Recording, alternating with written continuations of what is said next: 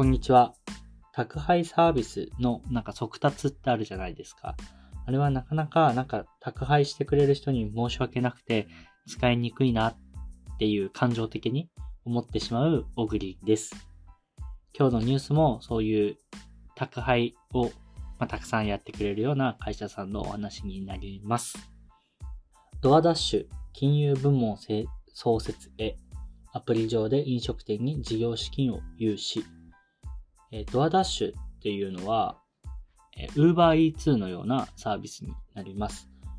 飲食店側の、まあ、テイクアウト商品を宅配してあげる。まあ、そういった事業になるわけなんですけど、まあ、余談ですけど、僕もこの手のサービスも、なんか宅配の人たちに十分な収入とか、まあ、そういったことを考えるとなかなか手が出しづらいなって個人的には思ってしまうんですけど、まあでも、どうなんですかね？結構それで収入源あるになってる人？もいらっしゃると思うんで、ちょっと考えすぎなのかもしれないですけど、まあ、僕自身はあまり UberEats とか出前館とかそういったサービスは使わない。で、その理由の一個になんか高いの人が一生懸命頑張ってとか、まあそれで持ってきてくださるとかが、まあお仕事なんですけど、なんかちょっと申し訳ないなみたいな気持ちがあったりする。っていう、まあちょっと変わった余談の話なんですけど、まあそういったことをやってる、そういったことをやってるわけじゃないですね。宅配サービスをやってるドアダッシュ。これはアメリカの会社です。が、えアプリ上で飲食店に事業資金を融資する金融部門を立ち上げたそうです。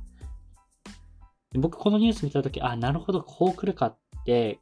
関心っていうか、あーっていう感動っていうか、まあそういった感覚だったんですけど、えっと、宅配サービスをやってるんで、今いろんな飲食店さんとつながるわけじゃないですか。あと、どのくらいその飲食店が注文が入ってるかっていうのもわかると思うんで、まあ、一時的に今資金難なのか、それともしっかり価値を提供できてないだけなのか、まあ、そういったものってある程度可視化できると思うんですね。そうすると、えっと、宅配サービス側からすると、予診審査っていうのを実サービスに基づいて、しかも最近のデータとか、まあ、ある程度年数をやってると、年数分も踏まえて判断もできる。もっと言うならば、近くの飲食店の売り上げが今こうなってるから、えっと、この地域の飲食店はしっかりとやっていけば売り上げが上がるだろうとか、そういった予測もできるんで、結構金融で融資していくリスクっていうのを抑えれるのかなというふうに感じました。まあ、そうしていくと、えー、この融資を通じて、まあ、設備購入とか店舗の賃貸とか新規雇用とか、まあ、そういったところに当てるような借り入れができるそうなんですけど、かなり需要もあるし、ドアダッシュ側からしても、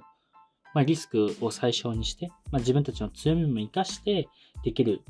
事業になっていくのかなというふうに思いました。ま最高責任者は、まパートナーの意見に引き続き耳を傾け、その要望を満たせるようなサービスを作っていくということで、まあ、その中で、ま資金といったものももちろん要望としてありますし、まあ、このコロナで、ま不定期に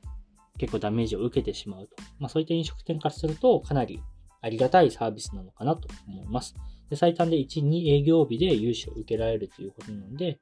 まあ、日本では導入されてないですけど、日本でもこういったものが出てくると、とっても助かる方っていっぱいいらっしゃるのかなというふうに思いました。まあ、融資系のサービスって、えっと、今後もいっぱい出てくると思うんですけど、まあ、金利がどのくらいかっていうのはもちろん論点にはなってくるんですけど、まあ、とはいえこういう入り口があるのはとても大きいと思うので、こういうお金の借り口っていうのが金融まあ、銀行とか以外にもあるっていうのは本当にでかいし、逆に言うと事業としてしっかりとお客様のことを分かってるからこそ、事業計画書とかよりも信憑性高く融資するっていうこともできるのかなと思いました。そういった意味では今後こういったことにチャレンジする企業っていうのはもしかしたら増えるのかもなと思います。今日のニュースは以上となります。また明日お会いしましょう。